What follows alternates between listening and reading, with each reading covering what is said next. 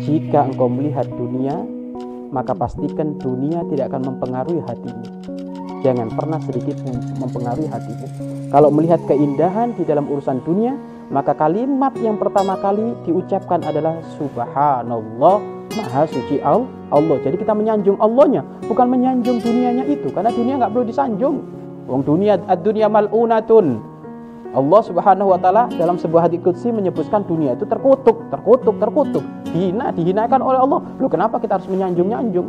Bahkan Imam Ali karamallahu wajah beliau menyebutkan dunia itu gambarnya seperti hanya perempuan tua renta yang tubuhnya sudah keriput, tubuhnya sudah mulai membungkuk